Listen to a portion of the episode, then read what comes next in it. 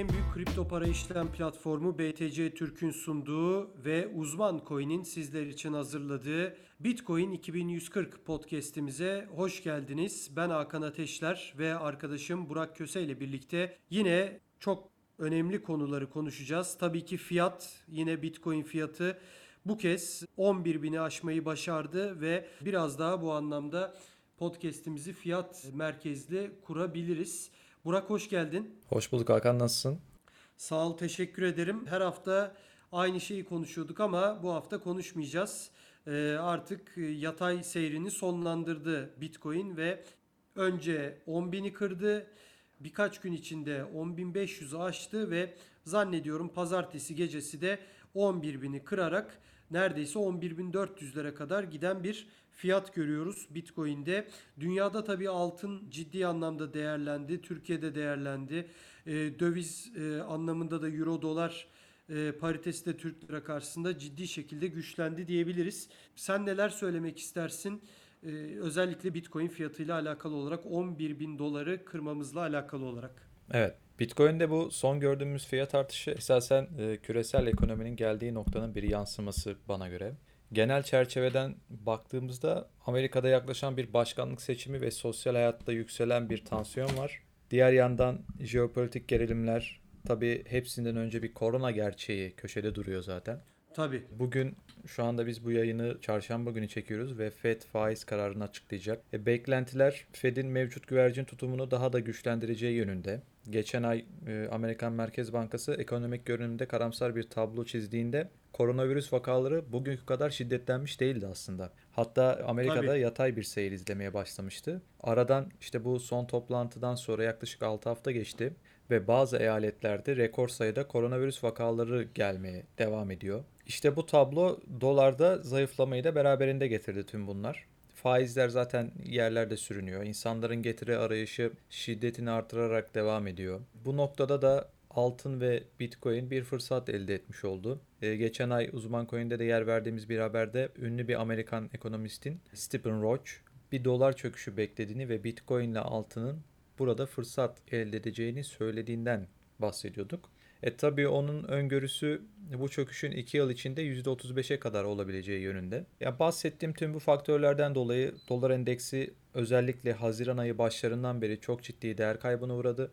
Bugün itibarıyla 93 bandına kadar çekilmiş durumda. Bu seviyeler aslında tam olarak 2 yıldır görülmüyor mevcut seviyeler dolar endeksinde. E, bence dikkate değer bu. Ayrıca Bitcoin 2017 yılının sonlarında o çarpıcı ralliye imza attığında hemen hemen aynı periyotta dolar endeksi de 102'den 88'e kadar çekilmişti. Yani Bitcoin 20 bin dolara doğru giderken bu 2017 yılının ortalarından itibaren bu dolar endeksi de o dönem yine böyle bugünküne benzer bir düşüş yaşıyordu. Gidişat aynı tablonun tekrar ettiğini gösteriyor. Tüm bu saydıklarım tabii işin küresel ekonomi boyutuydu. Bir de Bitcoin alanındaki gelişmelerden bahsetmek lazım. E, bu işin mevcut Tabii. yükselişin bir küresel ekonomi boyutu var. Ondan kaynaklanan yönleri var. Elbette Bitcoin'in kendi çevresinden, kendi alanından kaynaklanan yönleri de var. Zaten PayPal'dan sık sık bahsediyoruz. Bilmeyenler için yakında kripto para alım satım hizmeti verecekler. Henüz resmi açıklama olmasa da bu biliniyor. Diğer yandan bundan podcast'te daha önce bahsetmemiştik sanırım. E, Amerika bankalarına kripto para saklama izni verilmesi olayı var. Bu aslında sektörün şu dönemlerde pek beklediği bir şey değildi ve birdenbire bankalara bir böyle bir kripto para izni çıktı. Büyük bir coşkuyla karşılandı hatta bu. Ee, bana sorarsan 2017'den beri Bitcoin için en bullish gelişme nedir dersen ben herhalde bu bankalara kripto para saklama e, izni verilmesi olduğunu söylerdim. Ama çok da bir etkisi oldu mu diyeceğim fiyata. Şöyle şu anlamda soracağım. Diyeceksin ki şimdi tabii 11 bin dolara aştı. Ee, olmaz olur mu diyeceksin ama o haber çıktıktan sonra pek de bir oynama olmadı fiyatta bankalar ve kripto parayı anlamındaki haber çıktıktan 1-2 gün sonra geldi Bitcoin fiyat hareketi. Evet. Acaba onunla bağlantılı mıdır yoksa bambaşka bir nasıl diyeyim teknik analiz durumu mu söz konusudur Bitcoin'in gitmesinde? Yani bence Bitcoin'in gitmesindeki esas faktörler az önce saydığım küresel ekonomik görünüm e, tablodaki bu jeopolitik gerilimlerin bir yandan artması, doların giderek zayıflaması zaten altının da artışı bunu gösteriyor yani. Faizlerin zaten yerlerde sürünüyor olması. Tabii. Ee, insanların bu gibi şeyler, gelişmeler insanları aslında biraz riskli varlıklara yönlendiriyor. Çünkü e, getiri arayışında oldukları için ne bileyim Bitcoin, altın. Altın da çok ciddi bir patlama yaşadı. Sen bir gümüşü de takip ediyorsun. Tabii. Ee, gümüş, tabii. gümüşte de böyle bir hareket oldu. Gümüş bir ara daha da hızlı artmıştı altından. Altının yükselişinden. Onu da geçti Evet, bir ara. evet, evet. Yani altındaki rally tabii çok ciddi. Yani e, 1980 dolara kadar ons altının fiyatı çıktı e, birkaç gün öncesinde. Bu arada şunu belirteyim. Özür dilerim sözünü kestim. Konuyla alakalı e, benim e, bir tane çok yakın bir arkadaşımın e, kapalı çarşıda dükkanı var. E, altın dükkanı. E, oradaki birçok dükkan gibi kuyruklar oluşmuş kapalı çarşıda. Nasıl bir hani tırnak içinde FOMO oluştuğunu görüyoruz. Evet. Hani aslında Bitcoin'de de bu ileriki yıllarda benzer durumlar söz konusu olabilir tabii ki. Tabii ki insanlar dijital altından oraya gidenler bir haberler. Yani böyle bu şekilde almak zorunda olmadıklarını görüyor insanlar. Tabii biraz gelenekçi olan kişi sayısı da çok fazla. Ne bileyim dijital alacağına eve götürüp yastık altında saklamak muhtemelen e, insana çok daha büyük huzur veriyordur belki bilemiyorum ama e, sonuçta bunlar hep konuştuğumuz konular. Gençliğin dijitale kaydığı, işte eski sistemin yavaş yavaş yok olduğu gibi konular çok ayrı konular ama şunu belirtelim insanlar kapalı çarşıda kuyruğa girmişler. Yani bu da bir nevi FOMO herhalde değil mi? Tabii tabii tam olarak öyle. Sadece işte bu bizim gibi sıradan insanlar değil, e, devletler zaten son zamanlarda ciddi altın alımları yapıyorlar. Mayıs ayında e, bu daha yeni açıklandı. E, Dünya Altın Konseyi'nin rakamlarına göre Mayıs ayında Türkiye sadece Türkiye 36.8 ton altın alımı yapmış. Zaten Mayıs ayında yapılan alım da e, 39 ton falan yanlış hatırlamıyorsam. Yani bunun çok çok çok büyük bir bölümü de Türkiye'den yapılmış. E, diğer merkez bankaları da tabii ciddi bir altın alımı yapıyorlar. Çin'in yaptığı söyleniyor ve doğru rakamları yansıtmadığına dönük bir Tabii, iddialar tabii. var. Yani evet şu anda altında bir FOMO var. E, 2011 yılındaki 1920 dolarlık bir zirvesi var altının. Onu hep konuşuyorduk. İşte altın 1921 dolardan hani şey örnekleri veriyorlardı. İşte Bitcoin buyurun işte 20 bin dolar oldu. 3 bin dolara çakıldı. Öldü bitti deniyordu. Sonra tabii 6 bin dolar 8 bin dolar falan geldi Evet, kısa sürede. Evet. Örnek veriyorduk yani. E, diyorduk ki işte altın 1920 dolara çık- çıktı 2011'de. E, o zamanlarda işte e, 1300 dolara 1200 dolara falan gerilemişti. E, ya geçen sene ondan önceki sene birkaç yıl önceden bahsediyorum. E, o zaman altın da mı balon falan diye altın örnek gösteriyorduk. Altın tekrar yakaladı o zirveyi ve üzerine de bir e, 70 dolar koydu. Şu anda 1980 dolar. Bakalım işte Bitcoin'de onu takip edebilecek mi göreceğiz. Bu hareket ciddi bir hareket e, her e, taraftan. Bitcoin'in tekrar e, 20 bin dolar zirvesini yakalaması da tabii bu hareketle birlikte olası olabilir. Şimdi hemen o konuyu konuşalım tabii. Sen teknik anlamda da bilgi sahibi olduğun için e, bu anlamda hani nereleri aşarsa nerelere gidebilir onu soracağım ama e, hani biraz önce Amerika'dan gelen vakaları e, söylemiştin. E, Avrupa'dan gelen vakalar da aslında bu anlamda çok iyi değil. Baktığında dün İspanya'da 900 vefat vardı zannediyorum.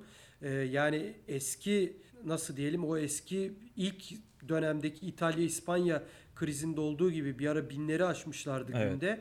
Ee, sonra bir düştü. İspanya ile İtalya gerçekten çok iyi getirdi. Hatta bir ara İtalya sıfıra da düştü vefatlarda.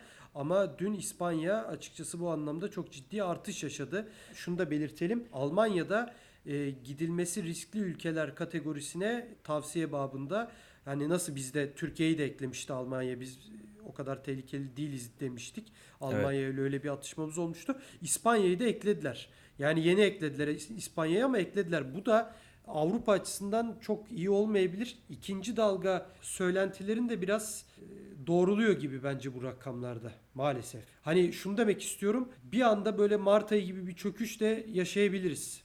Onun için e, çok dikkatli olmak ve yani Mart ayı gibi olmasa bile o çöküş ya şu anda 11 binden 6 bine 7 bine düşmesi bile özellikle altcoin'lerde kalanlar için çok çok ciddi bir handikap olur. Evet. Darmadağın olur altcoin'ler. Zaten şu anda çoğu darmadağın olmuş durumda. Ee, büyük çoğunluğu diyelim. Ee, şunu söylemek istiyorum. Yani hani yükseliyor. Ee, biz burada 20 binden bahsediyoruz. Yine bahsedeceğiz. Çıkabilirdi ama dikkatli de olmak lazım. Onu da belirtelim. Sana kesinlikle katılıyorum. E, zaten burada bir kere en başta şunu yapmamamız lazım. Yani biz de çok e, zamanında bunun dersini aldık bunu yapmadığımız için. Bitcoin yükseliyor işte 11 bin doların üzerinde şu an 3 yıllık düşen düşen trend kırıldı. Sıradaki hedef 20 bin dolar falan deyip işte kenarda bir paramız varsa hepsiyle gidip bugün Bitcoin almak işte en büyük yanlışı orada yapıyoruz. Ya açıkçası bu işler dediğin gibi biraz da psikolojik. Bunu söylüyoruz. Dikkatli olmamız lazım diyoruz. Ama inan yani sana da oluyordur eminim. Hani böyle coinler artarken almak için bile alası geliyor insanın. Yani öyle bir artıyor ki bazı altcoin'ler ya gireyim mi alayım mı? Hani biraz kenarda param varsa alasın geliyor. Yani o hissiyatı çok iyi anlıyorum ama e, gerçekten beklemek lazım. Bunu özellikle 2017 aralığından bu yana hep gördük. Sabırlı davranan herkes kazandı. Bazen biz de sabırlı davrandık, biz de kazandık ama sabırlı davranmadığımız zaman çok şansımız yoksa hep kaybettik. Evet bundan bahsedeceğim zaten birazdan ama hem böyle alırken hem de satarken sabırlı davranmak bence burada en önemli mesele. Tabii. Yani almak istiyorsak da hani Bitcoin işte düşünüyoruz 20 bin dolara gidecek ve Bitcoin alıp oradan kar elde etmek istiyoruz. Ve bütün parayı koymak yerine hep söylüyoruz zaten e, bunun işte %30'unu yani %50'sini bile ilk etapta sadece %50'sini bile koymanız bu bile bir e, sizin riskinizi azaltacaktır. Tabii bunun e, olması gereken şeyi %30 sonra diğer %30 en sonunda biraz daha bekleyip gidişata göre bir Tabii, %30'luk tabii. daha alım daha yapmak. E, bu bu en iyi strateji e, bana göre. E, riski sevenler için tabii buna da elbette karışamayız. Yani riski sevenler bütün parasıyla da alabilir yani bu, bu artık insanların kendi e, bileceği ve kararını kendi vereceği bir şey. Şimdi Bitcoin 11 bin doların üzerinde bugün şu an. e, Evet biraz fiyata gelelim. Yani normal şartlarda pandemiyi geride bırakalım. Şöyle bir pandemi tamam azalıyor veya artıyor ama e, çok da artmayacak. İnşallah da öyle olur ama hani normal gidişatta ne olur? Biz nereleri aşarsak bu 20 bin yoluna girebiliriz. Çünkü arkamızda halvingi geride bıraktık. Artık e, geçtiğimiz günlerden uzman coin'de de çok güzel bir haber vardı. Bu 10 bin o eski 10 binlere benzemiyor Evet. diye bir haber. Yani e, halvingi de geride bıraktık. Birçok etken artık değişti. Deli gibi para basılıyor. Bunların hepsi var. Şimdi biz nereleri aşarsak o 20 bin dolar seviyelerine geliriz. Bugün şu anda 11.100 dolar. Evet. Şimdi 10.500 dolar önemli bir engeldi Bitcoin için ve bunu hacimli bir şekilde kırmış durumdayız. Bir sonraki engel 11.500-11.600 dolar seviyelerinde. E, Bitcoin zaten bu seviyeye iyice yaklaşmıştı ve buradan e, bir satış yedi ve geri çekildi. Şimdi önünde e, bu engel var bundan sonrası için önemli bir direnç noktası. Bunu geçtikten sonra artık e, 2019 yılında gördüğümüz o e, 13.880 dolar seviyeleri gündeme gelecek. 13.880 doları kırdıktan sonra da artık Bitcoin önündeki ilk hedef 20.000 dolar olarak görünüyor. Şu anda Bitcoin 3 yıllık düşen trendi kırmış durumda güçlü bir şekilde. Bakıyoruz işte teknik analizin biraz dışına çıkarsak borsalardaki faaliyetlere baktığımızda Mesela sen bahsettin bu Bitcoin'in bu kez 10 bin doları kırması eskilere benzemiyor. Eskilerden farklı bir dinamiğe sahip. Evet. E, Bundan önce e, 10 bin doları işte yakın zamanda iki kere kırmıştı Bitcoin. Ama her ikisinde de uzun zamandır tutulan Bitcoin'lerin hareket ettiğini, farklı cüzdanlara transfer edildiğini ve satıldığını görüyorduk. Bunun tabii bir ölçümü var. Yok edilen Bitcoin günleri diye. Yani bunun derin hesaplamalarını şimdi girip kafa karıştırmaya gerek yok. Yani burada özet eski coinler yani uzun zamandır tutulan coinler daha önce 10 bin dolara Bitcoin çıktığında farklı cüzdanlara transfer edilmeye başlanıyordu ve satılıyordu. Bu sefer Bitcoin 10 bin doları kırdığında ise böyle bir zıplama yok. Tersine hatta düşüş var. Yani eski coinler, uzun zamandır tutulan coinler hala tutulmaya devam ediyor. Yani insanları pek de heyecanlandırmamış bu 10 bin. Tabii evet öyle söyleyebiliriz. Seni de heyecanlandırmadığı gibi. Değil mi? Evet. doğru. Doğru. Evet. Bu önemli bir veri bence. Yani burada dediğin gibi insanları bu 10 bin dolar heyecanlandırmamış. İnsanlar Bitcoin'in buradan düşeceğini pek beklemiyor gibi görünüyorlar. Ee, özellikle uzun vadeli yatırımcılar. Bir başka önemli nokta da şu. Şimdi tamam borsalara bu Bitcoin son rallisini yaptığında yine e, bir önemli bir Bitcoin girişi oldu satılmak üzere. E, 68 binlerden 130 bine çıktı borsalara Bitcoin girişleri yaklaşık işte bu birkaç günde ya da e, tam olarak o bir günlük verimi tam emin değilim ama yaklaşık bir e, 60 binlik bir Bitcoin girişi oldu borsaların cüzdanlarına. Ama burada önemli olan Bitcoin girişi olduğu kadar belki de bundan daha da fazlası borsalara Tether girişi oldu. Tether ve diğer stabil kripto paralar girdi Hmm. borsalara. Yeni Tether'ler basıldı. 50 milyon dolar, 100 milyon dolarlık Tether'ler basıldı. Tabi sadece biz stabil kripto paralar üzerinden okuyoruz bunu. Bir de bunun fiyat para ayağı var. Şimdi tamam bu kadar stabil kripto para girdi ama fiyat paraları ölçemiyoruz. Yani stabil kripto paraları görebiliyoruz. Blok zincirlerindeki hareketlilikten görebiliyorsun. Ama işte bankalar yoluyla borsalara yatırılan parayı o bankalar sana bilgi vermedikçe göremiyorsun. Bir de böyle bir giriş var. Bir de bu var yani. Son rakamlar yanılmıyorsam 725 milyon dolarlık bir TEDER girişi olduğu borsalara. Buna karşın işte Bitcoin girişinin de 1.3 milyar dolarlık bir Bitcoin girişi var. Ama muhtemelen e, fiyat paralarla beraber değerlendirildiğinde şu anda ya her ikisi de dengede veya işte fiyat parayla birlikte borsalara Bitcoin almak için giren para daha da yüksek diyebiliriz belki. O zaman Bitcoin fiyatı ve işte piyasanın genel görünümü konusunda söyleyeceğin şeyler yoksa istersen şimdi çünkü insanlar bence o döneme giriyoruz. Yani şu anda 2017'deki o çılgınlık dönemine benzer bir döneme aslında giriyor olabiliriz. Tabii. Piyasaya yine birçok insan katılım sağlıyor. Bunu biz de kendi rakamlarımızdan da görüyoruz aslında. Bu aralar mesela kripto paralarla ilgili soru yağmuruna tutuluyoruz. İşte okur sayılarımız artıyor. İşte takipçilerimiz daha hızlı bir şekilde arttığını görüyoruz. Böyle bir dalganın gelme ihtimaline karşı biraz da hani Bitcoin fiyatı çılgın gibi yükselirken nasıl para kaybedilir? Bundan bahsedelim bence. Yani tabii nasıl para kaybedilirden bahsederken elbette nasıl para kazanılırı anlatmak isteyeceğiz Tabii. burada. Şimdi öncelikle ben kendi yaptığım bir hatadan bahsedeyim. Belki senin de vardır. Var mı? Yani hataya göre değişir ama çok var tabii ki. Tabii ki. Bu hataların her biri bence önemli birer ders ders olacak Tabii. bizi tabii. dinleyenler için ve e, piyasaya yeni girenler varsa özellikle. Bitcoin 20 bin dolara tırmanmış ve sonra 14 bine bir düşüş yaşamıştı. 2017 yılının işte 2017 yılının Aralık ayında 20 bin dolara çıkmış ve sonra işte 2018'de girildiğinde 14 bin dolara falan inmişti. Yani benim de o ara ticaretten kazandığım bir nakit param vardı. Yani dedim ki işte bu bayağı bir düştü. Artık bu noktadan yavaş yavaş yükselme zamanı dedim yani. Bunu bir fırsat olarak gördüm. Tabii aslında. canım onu yani bir tek sen değil herkes söylüyordu. Yani şöyle uçacak böyle kaçacak diye özellikle Twitter'da. Evet evet. Bir miktar alım yaptım. Sonra Bitcoin hikayeyi sen de biliyorsun. Aheste aheste düşerek hani belki Tabii. de bazen bu şiddetli de olmuş olabilir. 2018 yılının sonu itibarıyla 3200 dolara çekildi. E peki daha öncesinde bozdum mu? 14.000 dolardan 3200 dolara düşerken bozdum mu? Hayır. Bunu da yapabilirdim. Aksine elimde tutmaya devam ettim. Şimdi eğer bozmuş olsaydım yani büyük bir zararım olacaktı. Gerçekleşmemiş büyük bir zararım olsa da e, satmadığım sürece o aslında kağıt üstünde bir zarardı. 2019'un Haziran'ında Bitcoin tekrar 14.000 dolar oldu. Yani şu anda da zaten 11.000 dolarlardan bahsediyoruz. Tabii. Tabii. Şimdi Bu arada çok özür dilerim. Hemen şeyi de söyleyeyim. Hani hep 11 bin dolar şu bu diyoruz ama Türk lirası karşılığı da şu anda tam biz bu programı kaydederken çarşamba günü 77.400 TL. zaten zirvesi 80.000 TL. Tabii. Tabii. Aynen. Zaten o, o yüzden hani bilerek söyledim hani Türk lirası karşılığında söyleyeyim ki hani insanlar belki Hı hı. geçmişe oranla bu anlamda kıyaslama yapabilirler. Evet. Şimdi nerede hata yaptım? Az önceki anlattığım mevzuda. Birincisi doğru giriş noktasını bulamadım. Peki doğru giriş noktasını nasıl bulursunuz? Bence en basitinden herkesin yapabileceği bir şey. Şu bence bir sinyaldir, önemli bir sinyaldir.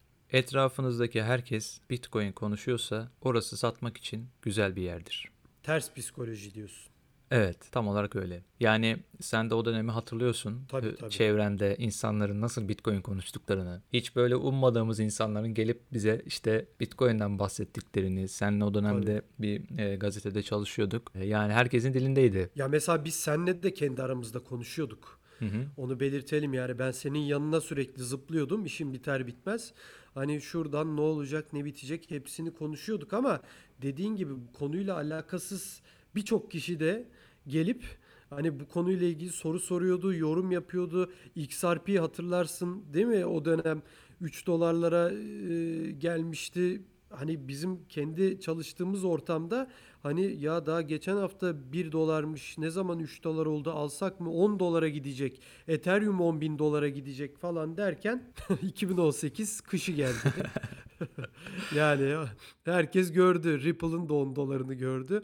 Açıkçası Ethereum'un da 10 bin dolarını gördü maalesef. Evet. Herkes eğer bundan Bitcoin'den bahsedip konuşmaya başlamışsa zaten bu hisse senedi piyasalarında da böyledir. Yani hatta ismini hatırlamıyorum bir film var. Bu filmde de benzer bir tablo var böyle. Herkes işte hisse senetlerindeki yükselişlerden falan piyasaların uçup kaçmasından bahsederken birileri fark ediyor ki bu bir aslında satış sinyali yani. Bu, bu artık Tabii. satılması gereken nokta. Şimdi burası satmak için güzel bir yerdi. Mesela Bitcoin öldü, yandık, bittik gibi yakınmalarda duyuyorsanız ki bunu duyduk 2018'in Aralık ayında artık yani yaprak kımıldamıyordu. Herkes işte bir matem havasına bürünmüştü. Fiyat 3200 dolardı. Burası da iyi bir giriş noktasıydı aslında. Nitekim işte geçen yıllardaki serüvene baktığımızda bu doğru çalışıyor. Peki nerede doğru yaptım? Az önceki kısa hikayede elimde tutup satmayarak Tabii. Satsaydım bugün zarardaydım. Ya işte şeydi beni işte hatırladıkça rahatsız eden bir olay olacaktı. Satmadım ama yine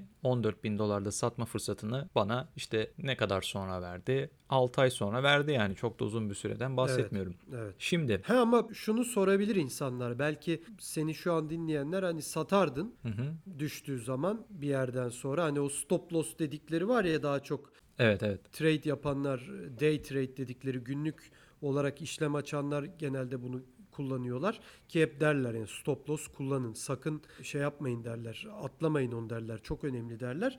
Hani orada şey yapardın düştüğü zaman eğer 3000'lere 4000'e veya 5000'e sen ne nereden daha çok düşmeyeceğine inanıyorsan e, kendine göre en alttan tekrar toplayabilirdin mesela ama tabii bu trader dediğimiz kitle için geçerli bir durum. Tabii ben burada aslında şey için konuşuyorum daha çok yani traderlar için değil ama işte sıradan yatırımcılar için çok böyle her gün fiyatları kontrol edip işte her gün bunlara kafa yormak istemeyenler için eee, buna biraz sen de gidiyorsun herhalde bu şeye. Daha çok bunlar için Evet, konuşuyorum. Tabii tabii. Şimdi dedim hata buradaki hata doğru yerdeki doğru yerden girmemek, acele etmek. Birincisi sabırsız olmak veya ikincisi de sabırlı olup bunu işte dipten satmayarak. Şimdi bu hatanın her ikisini de yapan bir arkadaşım vardı benim. Hem girerken hem de çıkarken bir hata yaptı. Bir ara Ripple'da olduğu gibi Litecoin'de de bir çılgınlık dönemi vardı. Yanılmıyorsam Litecoin 400 dolar olmadı ama e, oraya yakın seviyelere kadar çıkmıştı. Bu arkadaşım 200 dolar seviyelerinden almıştı Litecoin'i. Kazanç beklerken Litecoin düştü düştü. En son 2018'in sonlarında 19 dolara kadar çekilmişti. Kendisi 40 dolarlardan falan bozmuştu Litecoin'i. 200 dolardan aldıktan sonra.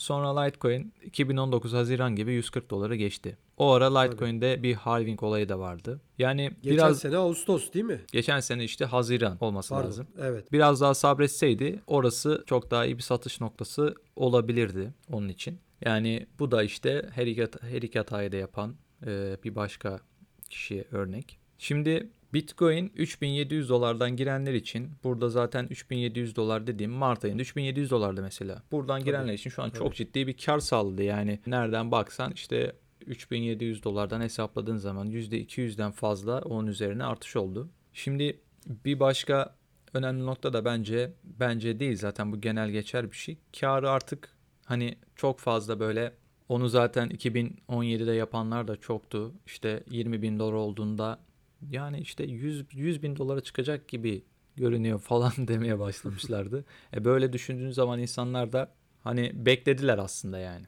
İşte bu 100 bin dolar olacak işte bekleyeyim bekleyeyim çok fena yükseliyor falan.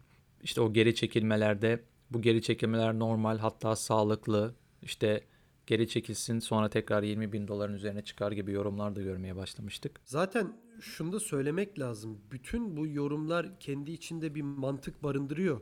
Yani onların Tabii tabii o evet. yorumların tutmamış olması, onların çok kötü yorumlar olduğu anlamına gelmez. Evet. Yani burada demek istediğim hani yükseldiği zaman biraz böyle satış yapıp karı realize etmek lazım. E, Bitcoin belki bundan sonra tekrar yine yükselebilir. Tabii. 20 bin dolar olabilir. Ama hani biraz yatırım yaptıysanız daha öncesinde 4 bin dolarlarda, 5 bin dolarlarda, 8-9 bin dolarlarda hani ufak ufak satıp biraz karınızı realize etmeniz burada mantıklı olan yol bence. Tabii bir Bitcoin maksimalisti değilseniz Hakan Evet. Ateşler gibi. Tabii. Yani heh, şimdi onu soracaktım ben sana. Nereden başlayayım? Mesela şimdi karı realize etmek lazım. Evet. Hatta bu kafada olsaydık muhtemelen 2017'den bu yana da birçok kere en azından bu e, şu an elimizde bulundurduğumuz belki Bitcoin'lerin yani 3-4 katı demeyeyim ama en kötü bir buçuk katı olurdu bende mesela. Hı hı. Bunu yapsaydım. Ama şimdi tabii herkesin bir hikayesi var. Herkes kendi yaşadıklarından kendine göre dersler çıkarıp ona göre davranıyorlar. Evet. Şimdi biraz önce sen de söylediğinde benim de kendi çapımda hatalarım oldu. İşte belki 100 bin dolar olacak demedim ama ben en tepeden o 20 bin dolara yakın olan yerlerden Bitcoin aldım. Ve ilk aldığım seferde onu da söyleyeyim. Hı hı. Yani e, yapılmayacak en büyük hatayı yaptım aslında. Yapılacak en büyük hatayı yaptım ama hani o bir girişti, bir başlangıçtı benim için. E, ve daha sonra altcoin'lerden bazen kazandım, bazen kaybettim. Böyle böyle bir baktım ki hani bu pek de öyle e, teknik bilmeden, grafik okumayı bilmeden yapılabilecek bir şey değil. Yani e, çok ciddi bilgi birikimin olmadan sen sürekli al sat, sürekli al sat, sürekli fırsat kovala. E, o çok kolay bir şey değil. Sonra dedim ki ben bunu yapamam. Birkaç altcoin ve Bitcoin arasında gidip gelmeye başladım. E, yani favori listeme böyle 20 tane değil de 5 tane ekledim. O 5 tane arasında gidip gelmeye başladım ama ondan sonra özellikle 2018'den sonra öyle bir çakıldı ki altcoin'ler. Bu sefer ucu ucuna çıktım, kurtardım ve iyi ki de çıkmışım diyorum bugün. O ucu ucunalardan sonra çünkü inanılmaz derecede düştü. Millet içerilerde kaldı. Hep seninle konuşurduk. Yani o GVT'ler değil mi? Genesis Vision. Evet. İşte e, geçen e, zamanda kısa zaman önce Binance'ten çıkan Aeron. Yani bunlar hep birçok insana, Türkiye'den de birçok insana Telegram grupları açılan, Türkiye'de Telegram, Türkler için Telegram grupları açılan altcoin'lerdi bunlar ve insanlar şimdi öyle bir e, kazandılar ki bunlardan bir zaman ilgi gördüler ve daha sonra darmadağın olunca bu altcoin'ler içi, herkes içeride kaldı. Mesela ben ucu ucuna çıkmıştım. Sonra dedim ki hani bu iş pek olacak gibi değil. Bu sefer kendi çapımda işte e, senin dediğin o Bitcoin maksimalistliği olayına geleceğim. Hani kendi çapımda araştırmaya başladım ama hangi altcoin'i araştıracaksın? Yani ne kadarını okuyacaksın, okusan ne kadarını anlayacaksın. Evet. Hepsi kendi içinde birçok teknik barındırıyor. Ondan sonra dedim ki yani bunların babası kim? Bitcoin. E bir bakıyorsun bugün e, Netflix'te Bitcoin belgeseli var. YouTube'da Bitcoin belgeseli var. E, Türkçe altyazılısı var. Yani e, YouTube'da yine en son e, 140 Jurnos çok güzel çekmişti bir buçuk sene önce. Çok güzel bir belgesel çekmişlerdi. Yani ellerine de sağlık diyelim onların. Birçok hocamız e, İsmail Hakkı Polat hocamız da vardı. Selamlar ona da buradan. Çok güzel bir belgeseldi. E, hala da izleyebilirsiniz YouTube'dan. Hani Türkçe tamamen Türkçe. Bu anlamda araştırmaya başlıyorsun, okuyorsun ve dünyadaki işte birkaç bizim bugün yaptığımız podcast gibi yabancı podcastleri biraz da dinlemeye başladım. E bir bakıyorsun hani bu Bitcoin başka bir şey. Tabii tabii. Yani bambaşka bir şey olduğunu görüyorsun. Yani sadece öyle dolar euro gibi al sat değil. Bunun bambaşka bir şey olduğunu görüyorsun. Hedef olarak, amaç olarak işte para göndermeden tut para harcamaya, senin zenginliğini koruyan bir varlık olmasından tut. İşte geçtiğimiz programlarda da çok bahsettik. Tekrarı düşmeyelim ama yani sana özgürlüğünü kazandıracak bir ekonomik güç olmasına kadar birçok e, içinde barındırdığı özellik var. Bunlara baktığın zaman pardon ama yani ben açıkçası e, yatırımımın bir bölümünü buna yaparım dedirtiyor sana. Ve bu araştırmayı yaparken dünyadaki işte birçok yatırımcı, çok büyük paralara sahip birçok yatırımcıdan tutun da işte Andreas Antonopoulos gibi öyle çok büyük paraya sahip olmayan ama hatta geçen bir e, onun da podcast'ini dinledim. Hani 80'lerde o da Yunan kökenli çünkü Yunanistan kökenli. Orada da biliyorsunuz çok ciddi krizler var. 80'lerde annesi babası elindeki bütün varlıklarını kaybetmişler. Oradaki devalüasyondan ötürü. E bizde benzer hikayeler 2001 yılında yaşandı. E, 90'ların başında yaşandı. Yani o kadar çok benzer hikayeler var ki bu insanlar da böyle zengin olmayan ama ekonomiyle ilgili anlatacağı birçok hikaye olan insanlardan da siz Bitcoin anlamında güzel şeyler duyduğunuz zaman ve bu insanlar tabii öyle boş konuşmuyorlar. Cid- cidden araştırıp bütün dünyada şu an mesela Andreas Antonopoulos dediğimiz insan YouTube'a yazabilirsiniz. Bu anlamda Bitcoin'in herhalde en büyük e, nasıl diyelim yayan insan herhalde değil mi şu anda? Konuşmalar yapıyor, panellere katılıyor, herkes onu dinliyor. Ya bu insanlar da bunu böyle bahsedince Bitcoin'den bu sefer diyorsun ki ha ben bunu alıp satmayayım, trade yapmayayım. e, ama kenarda tutayım. Evet 10 bin dolarken de 100 liralık alırım. Hani nasıl bizde bir benzin muhabbeti var ya ben hep 50 liralık alıyorum Evet, diye. evet. ben hep yani 100 liralık alıyorum. Evet 10 bin dolarken de 100 liralık alıyorum. 5000'e düştüğü zaman belki 200-300 liralık alıyorum. Ama öyle küçük küçük biriktiriyorum. Yani bu bence eğer bir trader değilseniz, iyi bir trader değilseniz ya da karşınıza çok ciddi bir fırsat gelmediyse yani şu anda ne dedik 11 bin dolar dedik değil mi? 20 Evet. bine çıkarsa yarın sabah e tabi satarım ben de bir bölümünü.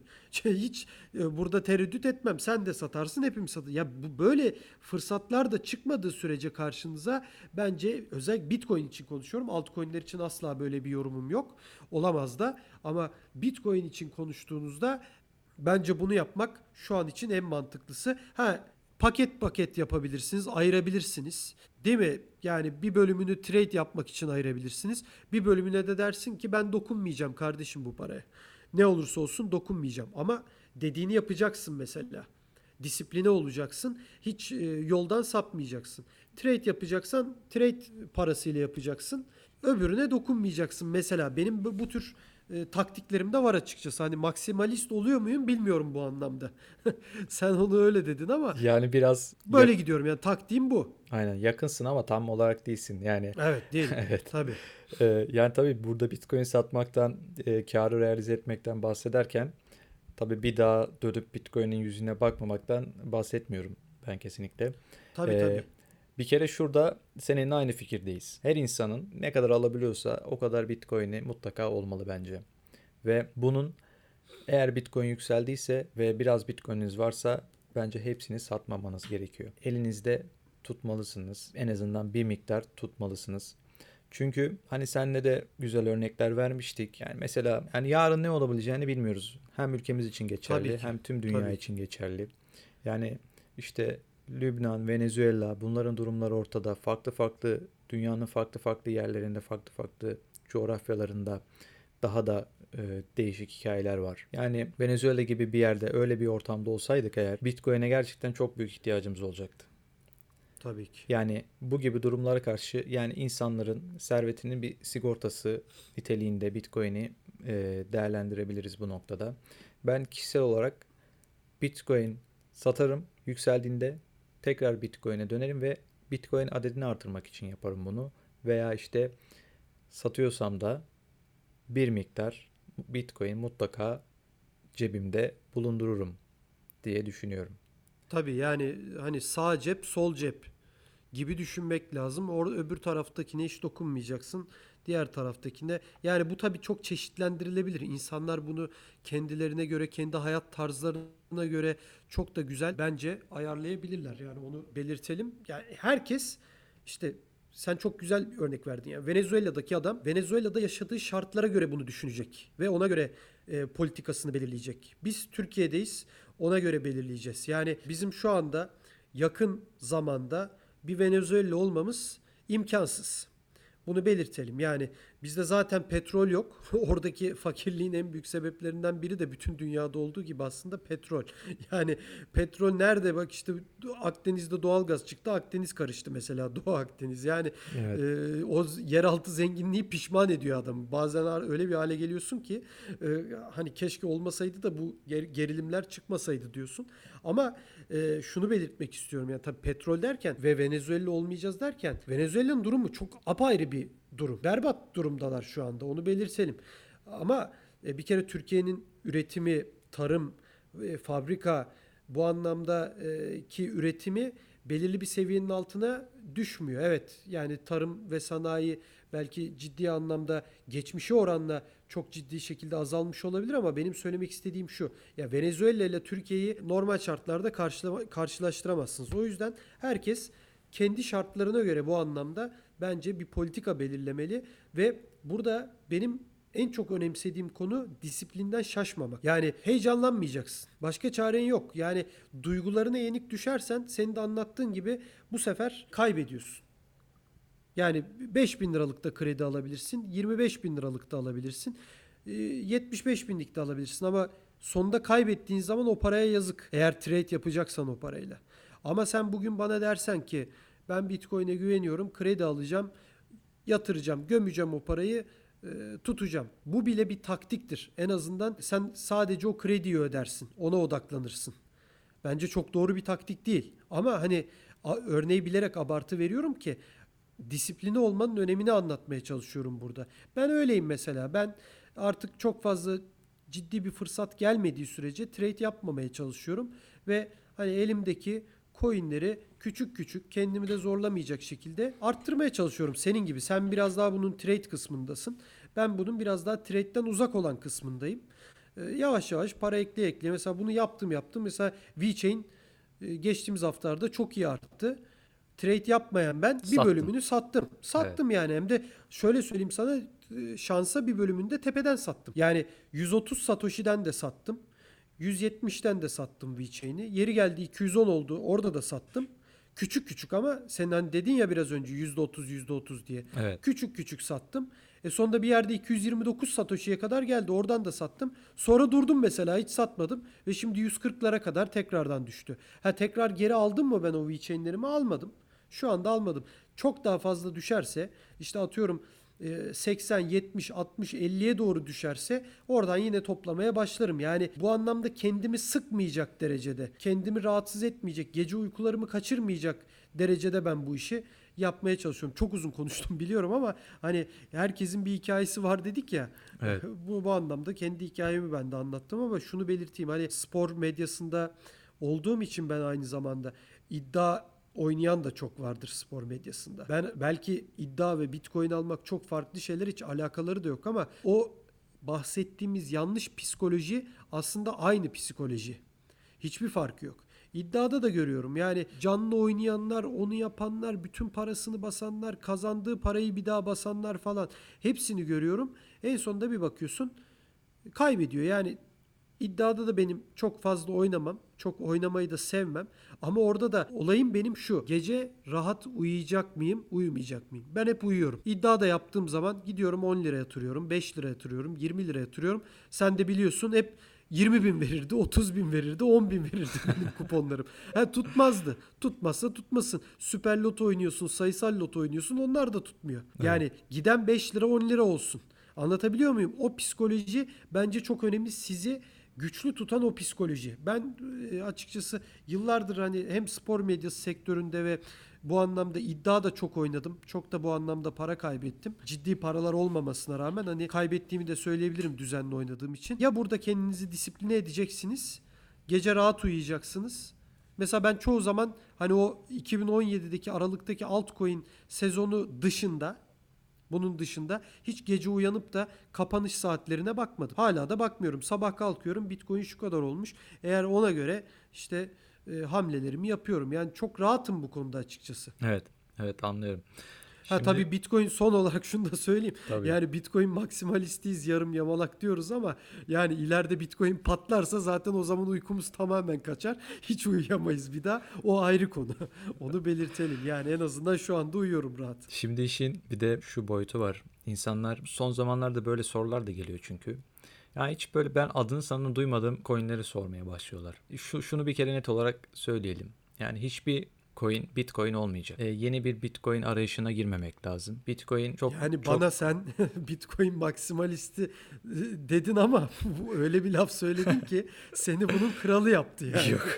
Maksimalistliğin kralısın şu anda. Yok şöyle söyleyeyim yani hiçbir coin bitcoin olmayacak çünkü yani hep bahsediyoruz bir kere arkasında gerçekten hiç kimsenin olmadığı Doğru. gerçekten merkezi olduğu eee, şu anda blok zinciri en güvenli olan dünya çapından işte yüz binlerce belki belki çok çok çok daha fazla tam sayı milyonlarca da diyebiliriz bilmiyorum tam sayı. Cihazın onun için çalıştığı bir kripto parayla daha fazla kar elde edeceğim diye böyle adı sana duyulmadı kripto paralara girmenin bir anlamı yok bence. Şimdi bu Bitcoin fiyatı böyle bir yükseliş dönemi olduğunda altcoin'lerde de tabii bir süre sonra bir yükseliş dönemi geliyor. İnsanlar şaşıracaklar. Hangi kripto parayı alacağını şaşıracaklar yani öyle bir dönemde.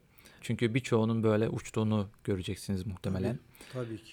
Ya bu durumda da işte sakin olmak ve sağa sola saldırmamak lazım. Biraz da işte senin dediğin gibi böyle hep bir zaten konunun temelinde o yatıyor. Bir stratejiyle hareket etmek en önemli şey burada. Evet yani o özellikle adı sanı duyulmamış altcoin'ler tamam çok ciddi rakamlar size kazandırabilir ama aynı şekilde kaybettirebilir de. Ee, yani hepimiz ay sonu belirli şekilde elimize bir para geçsin diye çok ciddi e, emek sarf ediyoruz. E, yani ben bu podcast'i dinleyenlerin de böyle insanlar olduklarını, paranın değerini bilen insanlar olduklarını düşünüyorum. Dolayısıyla podcast dinleyen yani bu teknolojinin içine girmiş biri bence paranın değerini biliyordur ve sokağa atmıyordur. Dolayısıyla bu anlamda evet hani zengin olmak insan hepimizin hayalleri var. İşte o tekneyle Ege Denizi'ne açılmak falan tamam e, güzel sözler bunlar ama işte e, cebimizdeki 3 kuruştan da bence bu anlamda olmamak lazım. Dikkat etmek lazım. Evet bir ara çok yükselen çok ciddi iyi coin coinler vardı ama gerçekten hepsi şu anda son tahlilde baktığın zaman hepsi yerlerde sürünüyor. E, şu mini alt boğasında bile hiçbiri toparlayam toparlayabilmiş değil o eski dönemdeki rakamlarını elde edebilmiş değiller. Yani 20'lerden 40'lara 60'lara giden coinler bugün birlerde ikilerde rakam olarak. Evet. Onu belirtelim. Şunu da Dolayısıyla söylemek. e, çok dikkatli olmak lazım. Şunu da söylemek lazım. Böyle de bir bakış açısı var. Bir kripto para projesinin teknolojisi iyiyse, çok sağlamsa bu eşit demek değildir ki o kripto para size güzel bir kar sağlayacak. Doğru, çok doğru. Yani piyasada o kadar çok şey gördük ki coin gördük ki anlamsız doğru düzgün bir şey yok belki de kullanım durumu yok ama onun değerini çok iyi katladığını buna karşın çok sağlam olarak teknolojik açıdan sağlam olarak görünen kripto paraların da yerlerde süründüğünü çok gördük. Bunu not etmek lazım. Sonra şu anda tabii bir de bu kripto paraların saklama işinde yani burada da çok para kaybıyla karşılaşabiliyoruz. Şimdi ben mesela kripto paralarımı tek bir yerde tutmuyorum. Borsada olan var, cüzdanımda olan var, bir başka platformda olan var. Hepsini bir yerde tutmak önemli bir risk bence. Bunu almanızı tavsiye etmem. O yüzden 3'e de bölebilirsiniz, 2'ye de bölebilirsiniz. Ama bence bir olarak kalmamalı. Kripto paralarınızı bir yerlerde saklıyorsanız bunları birkaç platforma veya cüzdana dağıtmanız bence etkili bir yöntem olur risk azaltmanız açısından. Evet yani borsalar borsada tutmak konusunda zaten hani çok dikkatli olmak lazım ama işte soğuk cüzdan dediğimiz donanım cüzdanlarda da tutarken yine bence dikkatli olmak lazım ama işte donanım cüzdan da herhalde bu işin en güvenli tarafı. Evet şu anda Yani öyle. bugün evet Ledger'la ilgili bugün haberler geldi ama hani herkesin fonları sonuçta yani orada da küçük bir bilgi verelim istiyorsan. Yani sizin sonuçta kurtarma kelimelerinizi başka biri sizden başka biri bilmediği sürece o donanım cüzdandan kripto paraların çalınmasının, alınmasının ihtimali yok herhalde değil mi? Yok evet. Yani o ihtimal şöyle bir ihtimal yani. Var. Eğer piyango üst üste üç kez size vurmasının ihtimali neyse bu şeyin de ihtimali o zaten. O kurtarma kelimelerinizi insanların bulup tahmin edip cüzdanınızı ele geçirme ihtimali de aynı. Yani burada yapacağınız şey şu. Kurtarma kelimelerinize sahip çıkacaksınız. En önemlisi o. İkinci en önemlisi şifreleriniz. Çünkü şifrelerinizi de kurtarmak için o kurtarma kelimeleri lazım. Ama kurtarma kelimelerinin bir sigortası yok. Onlar kaybolduğu zaman tamamen gidiyor her şey. Onun için yani o da bir risk. Ben açıkçası bende var soğuk cüzdan, donanım cüzdan. Bazen de aklıma gelmiyor değil yani öyle çok param da yok yani yanlış anlaşılmasın. Ama yani insan hala böyle korkuyor yani ya kaybedersem ya şey olursam falan filan gibi. Ee, yine de e, dikkatli olmak lazım. Bir başka tarafta da hafif hafif tutmak lazım diye düşünüyorum. Evet yani şöyle bir toparlayacak da olursak sonuçta fiyat artışından başladık podcast'imize. Hangi dirençler aşılırsa nereye gidebilir? Koronavirüs pandemisi hala bir risk teşkil ediyor mu? Ediyor dedik. O yüzden öyle çok da yükselecek ralliye girdi. Gerçekten ralliye girse bile hani öyle bir şey olur ki ekonomik anlamda tamamen o ralliyi ortadan ikiye ayırırlar, aşağı gönderirler. Bu anlamda lütfen e, dikkatli olalım. Ben bir de şuna değinmek istiyorum. Çok özür dilerim. Ee, son dönemde seninle de bunu konuştuk. Twitter'dan da ben birkaç kere ekran görüntüsüyle yazdım ama YouTube'da özellikle son dönemlerde Vitalik'le bu son bir haftada da CZ'nin, e, Champeng Zhao'nun görüntülerini verip işte 5 Ether gönderin, 3 Bitcoin ya da 0.2 Bitcoin gönderin size iki katını yollayalım gibi e, işte dolandırıcılık programları önünüze çıkıyor. Bunlara da yine çok düşük ihtimal tabii bu devirde artık bunlara inanmanız ama yine de biz uyarımızı yapalım. Oradaki o reklamı verenler veriyor da YouTube nasıl izin veriyor o reklamları onu da bilemiyorum. Tabii ki YouTube izin verince belirli bir güvende teşkil ediyor bence o reklamlar. Ama Evet. orada Vit- Vitalik e, veya CZ'nin görüntüsünün olması e, onların ta bilmem ne zamandaki e, bir konferanstaki konuşmalarını oraya almışlar videoyla kurguyla gibi. koymuşlar. A, tabii canlıymış gibi ya canlı olmasa ne olur yani orada onlar konuşma yapıyor da sanki o bize işte 5 eter gönder sana 15 eter geri gönderelim'i savunuyormuş gibi orada onların da onlar da o projenin içindelermiş gibi bir hava yaratılıyor. Lütfen onlara da tabii ki inanmayın hiçbir şekilde. Bugün yani birçok insan e, işte son Twitter e, hacklenme olayında bile 10-11 Bitcoin gitti o hackerlara. Bence çok fazla bir rakam değil yani bütün dünyaya baktığın zaman. Ama az bir rakam da değil. Dolayısıyla bunlara Orada- inanmamak Hı lazım. Orada çok Evet, çok evet. daha fazlası gidecekti Coinbase. Öyle mi? Aynen. Coinbase'den zaten şu an kaç yaklaşık bir 200-300 adresten gönderim oldu. 1000 kişiyi Coinbase engellemiş. Coinbase'den bu Hmm. adreslere gönderim yapmak isteyen 1000 kullanıcısı olmuş Coinbase'in. Hatta benim biraz daha üstünde 1100 küsür falan. Yani aslında daha böyle felaket bir sonuç olabilirmiş orada. Evet, evet Ee, çok kötü. tabii. Evet evet yani bu şekilde engellenmiş bu. Bu YouTube konusunda da ben gerçekten anlamıyorum. Çünkü biz de YouTube'a reklam veriyoruz. Dönem dönem vermeye çalışıyoruz. Ve bu reklamları ver- verirken YouTube bize 40 takla attırıyor açıkçası. 3 3 kez talep gönderiyorsak belki birini kabul ediyor, ikisini reddediyor falan ya da hiç kabul etmiyor, reddediyor. Ama baya baya bariz dolandırıcılık projesi olan reklamlar çok da böyle gözümüze soka soka yayınlanıyor resmen. Tabii tabii. Hala Yani da karşılaşıyorum. Tabii her izlediğimiz videoda çıkıyor. Ve üzerine YouTube'da diyor ki işte biz bunlardan sorumlu değiliz. Bunlardan falan işte oluşan zararlardan sorumlu değiliz gibi de bir açıklama yaptı yakın zaman önce. Evet yani onlardan sorumlu değiliz bence çok doğru bir açıklama da değil. Ee, çok etik de değil. Ama onu yapıp da hani e, tamamen legal olan işte uzman coin gibi dünyada da bu böyledir muhtemelen. Şirketlere de bu reklamların verilmesinde zorluk çıkarılması da çok ilginç açıkçası. Yani YouTube bu anlamda gerçekten şaşırtıyor. 6-7 ay önce de hatırlarsın. Yani bütün dünyadaki kripto para fenomenlerinin işte program çekenlerin videolarını silmişlerdi Evet. sistemden. Yani şaşırtmaya devam ediyorlar ama işte hep aynı konuya geliyoruz. Bitcoin zaten bütün bunlara bir neredeyse isyan, bir bunlara bir savaş açan bir varlık olarak çıktı. Bir gün bu tür Bitcoin ile ilgili bir e, zenginliğiniz olduğunda, varlığınız olduğunda işte siz böyle YouTube'lara e, veya başka mecralara bağlı kalmıyorsunuz. Yani mantalite olarak sadece para olarak değil mantalite olarak da bağlı kalmıyorsunuz ki bu anlamda merkeziyetsiz de birçok video nasıl diyelim e, Video paylaşım sitesinin de evet video paylaşım platformunun da ortaya çıkmaya başladığını yavaş yavaş görüyoruz. İşte ne bileyim reklam gibi olmasın ama işte Brave Browser var değil mi? Video paylaşım sitesi değil ama bir şey Tarayıcı. tarayıcı. Her anlamda merkeziyetsizlikten uzaklaşmaya çalışan ve özgürlük getiren bu anlamda projeler ortaya çıkıyor diyebiliriz. Tabii ki dikkat edin bugün Ledger'ın da yaptığı yine uzman coin'e de koyduk haberi. Ledger'ın da yaptığı işte bu e-mail adreslerinin isim soyadların çalınmasıyla ilgili e, veri ihlalleriyle ilgili yaptığı açıklamada şunu belirtti. Sizden kimse bizim şirketimizden olduğunu söyleyip de sizin kurtarma kelimelerinizi istemez dediler. Gerçekten de öyle. Kimseye kurtarma kelimelerinizi hani en önemlisi olduğu için söylüyorum. Vermeyin, kimseye de söylemeyin. İyi de bir yerde saklayın. Onları da bir kağıda yazın. Hatta 2-3 kağıda yazın. Farklı yerlerde saklayın onları. Yani son olarak bunu da gelelim. Buraya da gelelim. Evet Burak çok teşekkür ediyoruz. Ağzına sağlık. Ben teşekkür ederim senin de. Türkiye'nin en büyük kripto para işlem platformu BTC Türk'ün sunduğu ve Uzman Coin'in sizler için hazırladığı Bitcoin 2140 podcast'imizin bugün de sonuna geldik. Gelecek hafta tekrardan görüşmek dileğiyle herkese iyi haftalar.